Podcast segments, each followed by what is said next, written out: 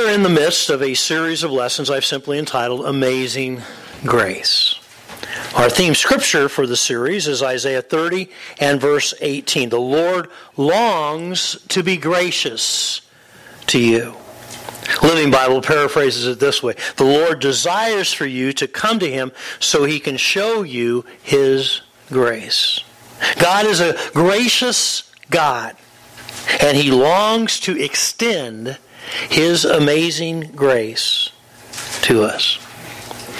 This morning we are going to focus on healing grace, how God works His miraculous healing touch in our broken and battered lives. And although there are many, many, many verses in the Bible that talk about God's healing grace, I've just chosen this one single verse for today's text Psalm 147, verse 3. Look at it with me. He heals the brokenhearted and binds up their wounds. What a great promise that is. He heals the broken hearted. The Passion translation words it like this He heals the wounds of every shattered heart. Certainly, each and every one of us experiences times in our lives where we're in need of God's healing touch, when our hearts are broken and shattered, when we're wounded by others, when we're battered by the circumstances of life.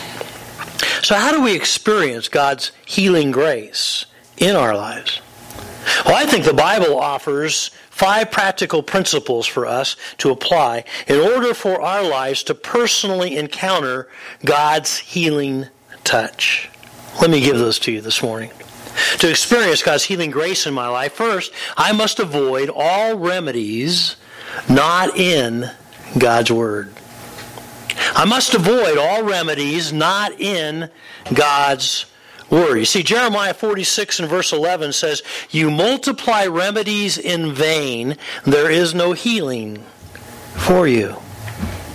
Applied to our hurt and pain, there are many popular so called remedies that we try to soothe our broken hearts. The problem is that there is no healing value to these so called solutions. What are some examples? Let me just name a few. Sometimes I run. When I'm hurt, I run from it. I, I want to escape. I want to get away. In fact, sometimes literally I run. I think if I could just run away from this situation, if I could just move from here to there and get a fresh start. But I fail to realize that when I run, when I move from here to there, I take my hurt and pain with me because it's a part of who I am. It doesn't work to run. Sometimes I retreat. I withdraw within myself. I build a cocoon around myself. I isolate myself from others. I choose not to get out there because I don't want to risk getting hurt again. And so I withdraw into what I think is a safe place. But the problem is I don't get any better when I retreat. Sometimes I retaliate. I get mad. I get even. I seek revenge. If I could just get back at the person who hurt me, if I could just settle the score, if I could just make them pay. And, and I don't realize that when I have this attitude, when I'm consumed with this spirit of vengeance, then I'm digging an even deeper hole for myself. Because retaliation only makes things worse. Sometimes I resent. I get bitter. I get angry at God. I get angry at life. I get angry at others. I get angry at myself. I don't even like myself. And I'm overcome with bitterness. Why is this happening to me? And I wallow in my misery and resentment. And sometimes I resign. I quit. I just give up. I mean, who gives a rip anyway? And the bottom line is that these popular remedies don't bring any healing to our hurt and pain. They just don't work. In fact, they only make matters worse. So, first, to experience God's healing grace in my life, I must avoid all remedies not found in God's Word, the Bible.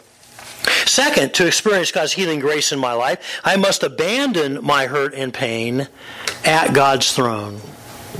I must abandon my hurt and pain at God's throne. Let's read Hebrews 4 and verse 16 out loud together. Would you read this with me? Let us then feel very sure that we can come before God's throne where there is grace. There we can find mercy and grace to help us when we need it. Simply put, we can bring our broken and battered lives, all of our hurt and our pain, to God's throne in prayer, and He promises that in doing so, He will extend His healing grace to us. But here's our problem, quite frankly.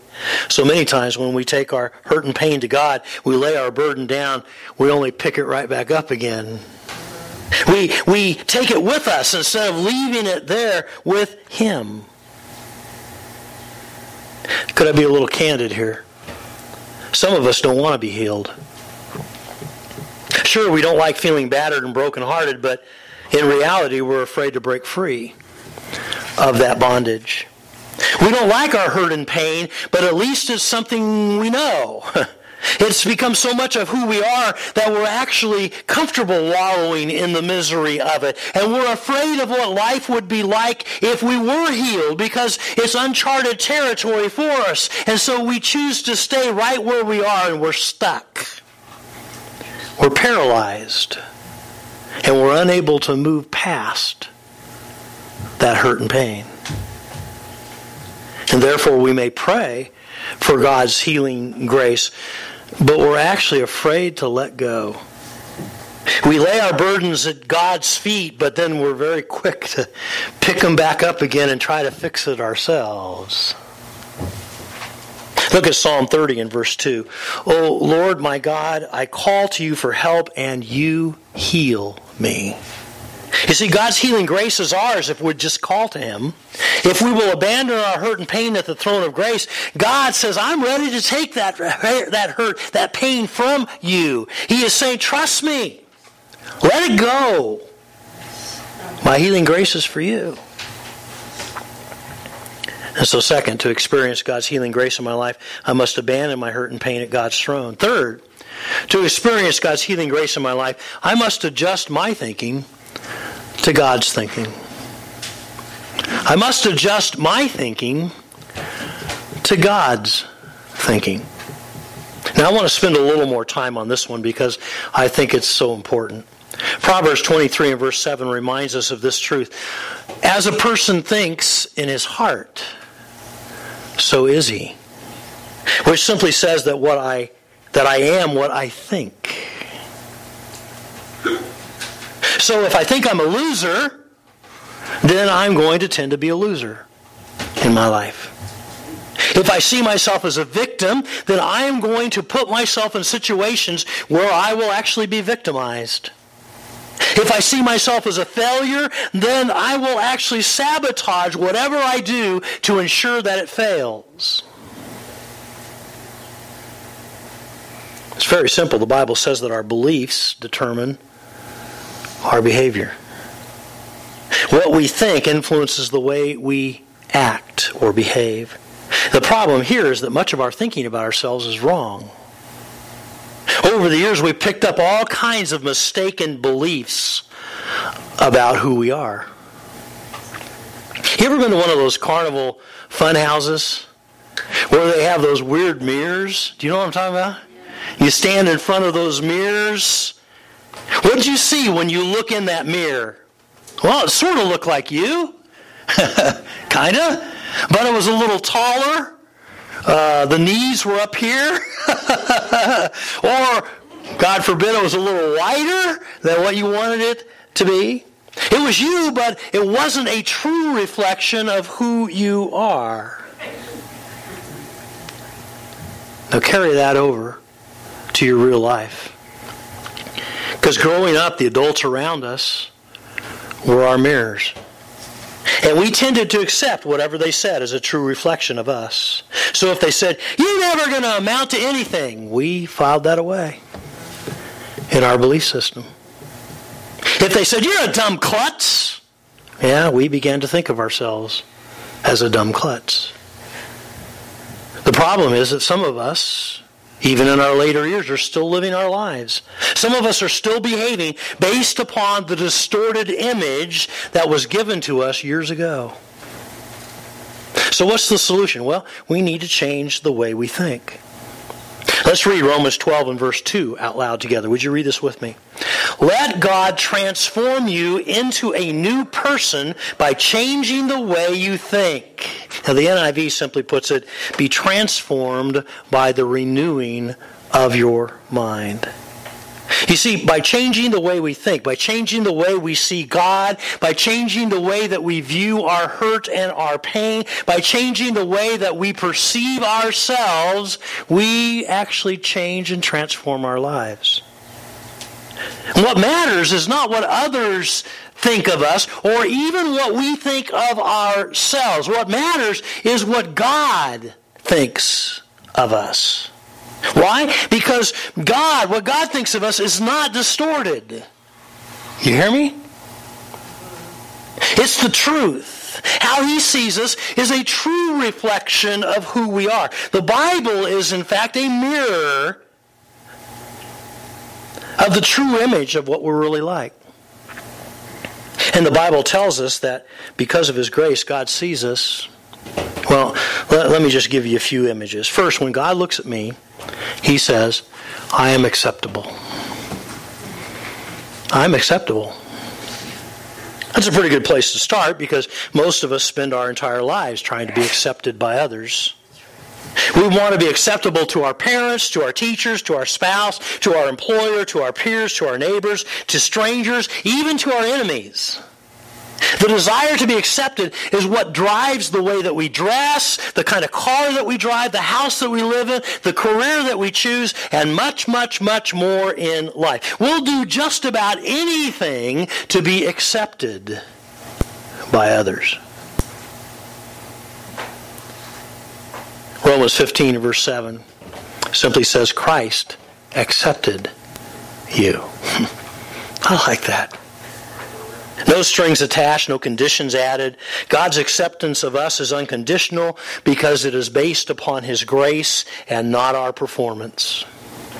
Romans 11, verses 5 and 6 puts it this way Christians are chosen by the grace of God. And if it is a matter of the grace of God, it cannot be a question of their actions, especially deserving of God's favor, for that would make grace meaningless. Again, God chose us by His grace, not because of who we are or what we have done. I mean, isn't it great to be chosen?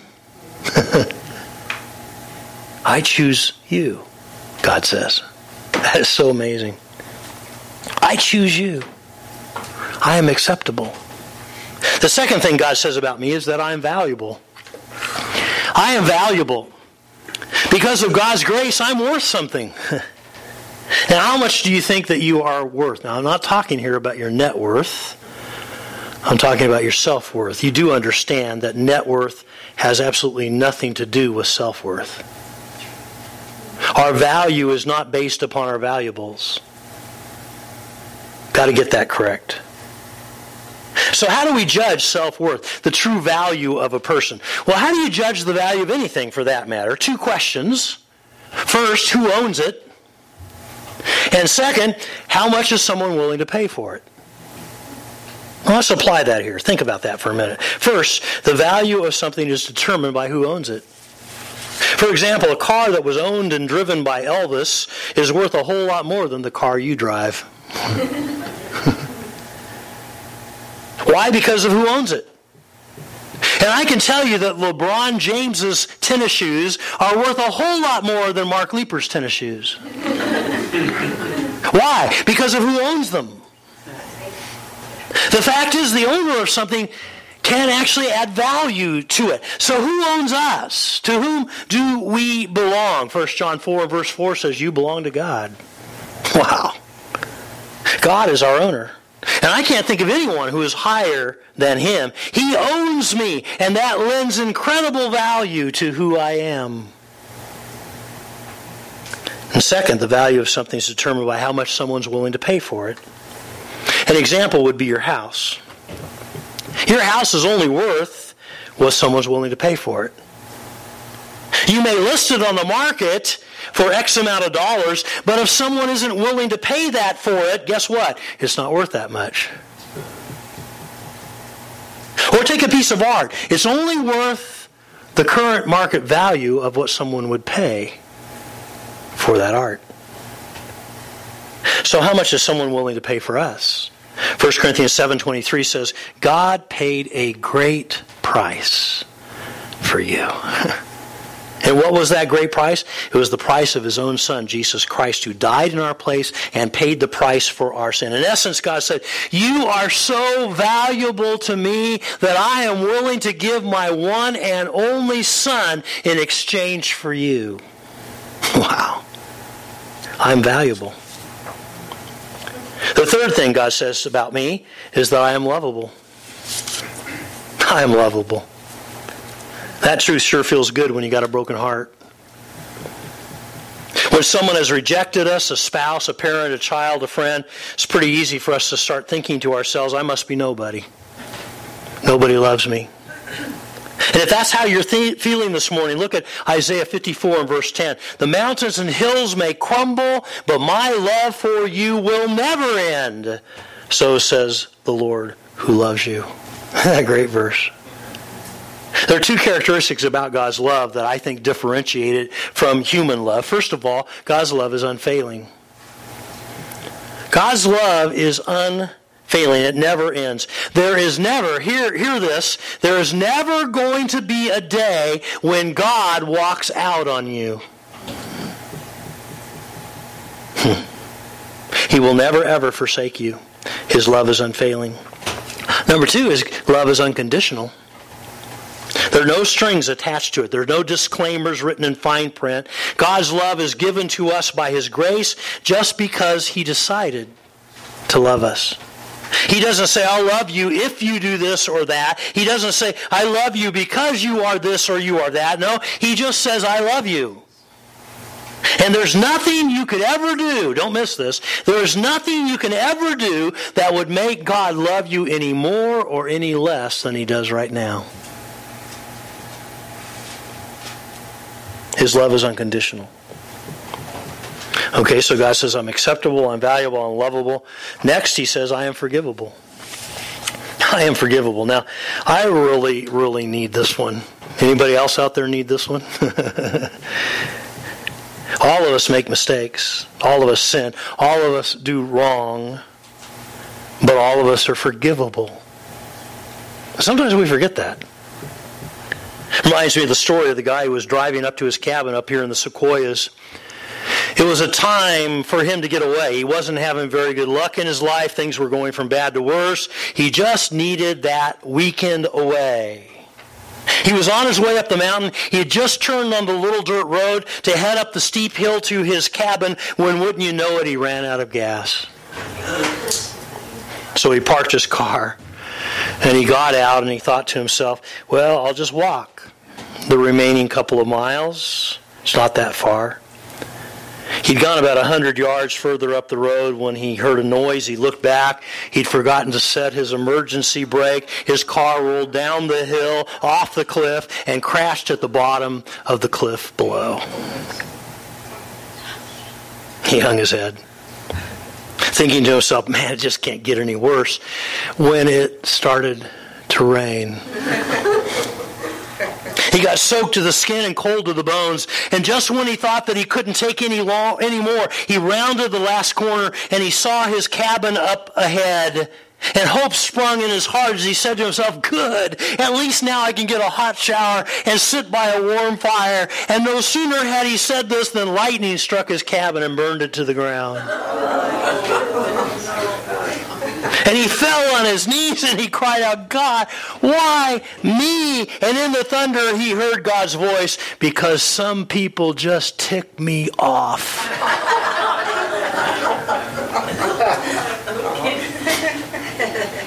Now, I tell that joke, you do realize that is a joke, right? I tell that joke because that's how some of us mistakenly feel about God. Every time something goes wrong in our lives, we think God must be punishing us for some mistake that we have made. But is that the way that God treats his children? Is that the way that God thinks of us? No. Isaiah 43 verse 25, I am the God who forgives your sins, and I do this because you deserve it. Is that what it says?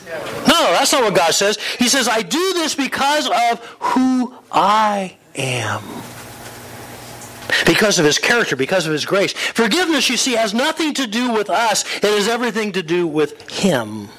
And then the verse ends with that incredible promise I will not hold your sins against you. Write this down in your lesson notes there. God doesn't hold grudges. God doesn't hold grudges. Some of us need to be reminded of that today. I am forgivable. One more thing that God says about me, one more way that God looks at me, and that is that I am capable. I am capable. Philippians 4, verse 13 reminds us I can do everything through him who gives me strength. I love the way the Amplified Bible expands on that same verse. In fact, let's read it out loud together. Would you read this with me? I have strength for all things in Christ who empowers me. I am ready for anything and equal to anything through him who infuses inner strength into me. That is, I am self-sufficient in Christ's sufficiency. I love that last phrase. I am self-sufficient in Christ's sufficiency. Folks, don't listen to those voices, past or present, who may tell you that you're never going to amount to anything or that you'll never be able to do this or that. That's what other people may think of you, but that's not what God thinks of you. By His grace, He sees you as one who is capable of doing everything that you need to do through Christ, who gives you that inner strength. So, all of our lives, some of us have been listening to what others think about us, and we're confused. We have this distorted image of who we are. So, what's the solution? Well, we need to listen to the truth. We, we need to fill our minds with what God thinks of us. He says to me, I am acceptable, I am valuable, I am lovable, I am forgivable, I am capable. Maybe some of us need to take a three by five card and write all those down and put that card on the dashboard of our car or on the mirror in our bathroom or at our desk at work so that we'll see it again and again and again and again and again. So, third, to experience God's healing grace in my life, I must adjust my thinking to God's thinking. Fourth, I must accept wise counsel from God's people.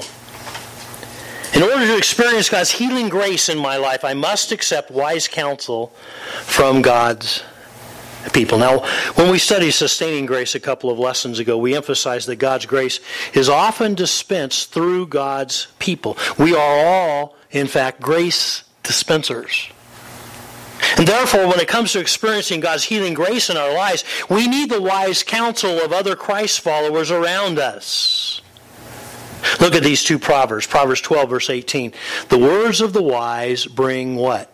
Healing. healing. Yeah. Proverbs 16, 24. Pleasant words are a honeycomb, sweet to the soul, and healing to the bones. So let me urge you don't run don't retreat in your hurt and pain. I know that's what we're tempted to do. We really are. But don't do it. Don't withdraw and isolate yourself. Make yourself reach out to others. Intentionally get out of the house and purposely connect with others in the church. Get involved in a small group Bible study. Come to the monthly potlucks. Participate in the ladies' luncheon this Saturday or the men's breakfast in June. Just, just make yourself get out of your little cocoon and connect. At the very time when you feel like it the least is when you need to do it the most. Enough said. So, fourth, to experience God's healing grace in my life, I must accept wise counsel from God's people. And finally, to experience God's healing grace in my life, I must attend to others' needs with God's grace. I must attend to others' needs with God's grace. The step before had to do with us receiving God's grace in our lives from those around us. This step has to do with giving God's grace to others, to attend to others' needs with God's grace. And I say that, and I can just hear somebody say, Whoa, wait a minute here. We're talking about my hurt and pain. We're talking about my wounds. We're talking about my need for grace. How in the world can I attend to others' needs when I myself need God's healing grace in my own life? I want to share a couple of verses with you. And then I want to share a key principle out of those verses. So read uh, 1 Corinthians, 2 Corinthians 1, verses 3 and 4 out loud. Let's read this together. All praise to the God and Father of our Master, Jesus the Messiah, Father of all mercy, God of all healing counsel. He comes alongside us when we go through hard times, and before you know it, He brings us along someone else who is going through hard times so that we can be there for that person just as God was there for us. Did you get that? Here's the key principle. I've had to learn this over the years. Personally, when I am discouraged, when I am brokenhearted, I discipline myself to go out and visit somebody else who needs encouragement. I go and dispense grace to someone in the hospital. I go and dispense grace to someone who is lonely or homebound. I go and dispense grace to someone that I know is hurting. Sometimes I don't feel like I have very much that I can give, if anything at all. But when I get in that situation, God empowers me to give grace out of His grace to me. And guess, by the way, who comes away the most blessed? I do. Because when I'm ministering grace to someone else, God pours out His healing grace on me. I'll just be frank about this. Some of us need to get out of the whirlpool of our misery. We need to leave our pity party and we need to get out and we need to find someone else who is hurting and we need to dispense grace to them. Because when you do that, you would be amazed at how much of God's healing grace is dispensed to you in that act of giving grace to others. So, fifth, to experience God's healing grace in my life, I must attend to others' needs with God's grace. Amazing grace. This morning we've taken a closer look at what the Bible says about God's healing grace, how God works His miraculous healing touch in our broken and battered lives. And we've offered these five practical biblical solutions for experiencing God's healing grace. Number one, I must avoid all remedies not found in God's Word, the Bible, because frankly they just don't work. Number two, I must abandon my hurt and pain at God's throne in prayer. I actually need to let it go and leave it there. And third, I must adjust my thinking to God's thinking. Quit thinking of myself as others have seen me and said that I am, and start thinking of myself as God sees me. And fourth, I must accept wise counsel from God's people at the very time when we are tempted the most to withdraw. That is the very time that we need to get in to the circle of believers even more. Because we need their grace. I need you, you need me. We all need each other. And number five, I must attend to others' needs with God's grace. Get out there and minister the grace of God to others because as I pour out grace to other people, God pours His grace into me. Healing grace. Let's pray. Father, thank you for this message that we needed to hear this morning. There's so many of us who just need a touch of your healing grace right now. You're ready to heal. You've said so again and again. I pray for that healing grace. As we put into practice these very practical biblical principles in our lives, God, pour out your healing grace upon us. Heal the brokenhearted. Bind up the wounds of those who are hurting. Hearts that are shattered and broken. You're the expert, God, at repairing those. And so I ask for just a special, extra measure of your healing grace upon us this day. We pray in Jesus' name. Amen.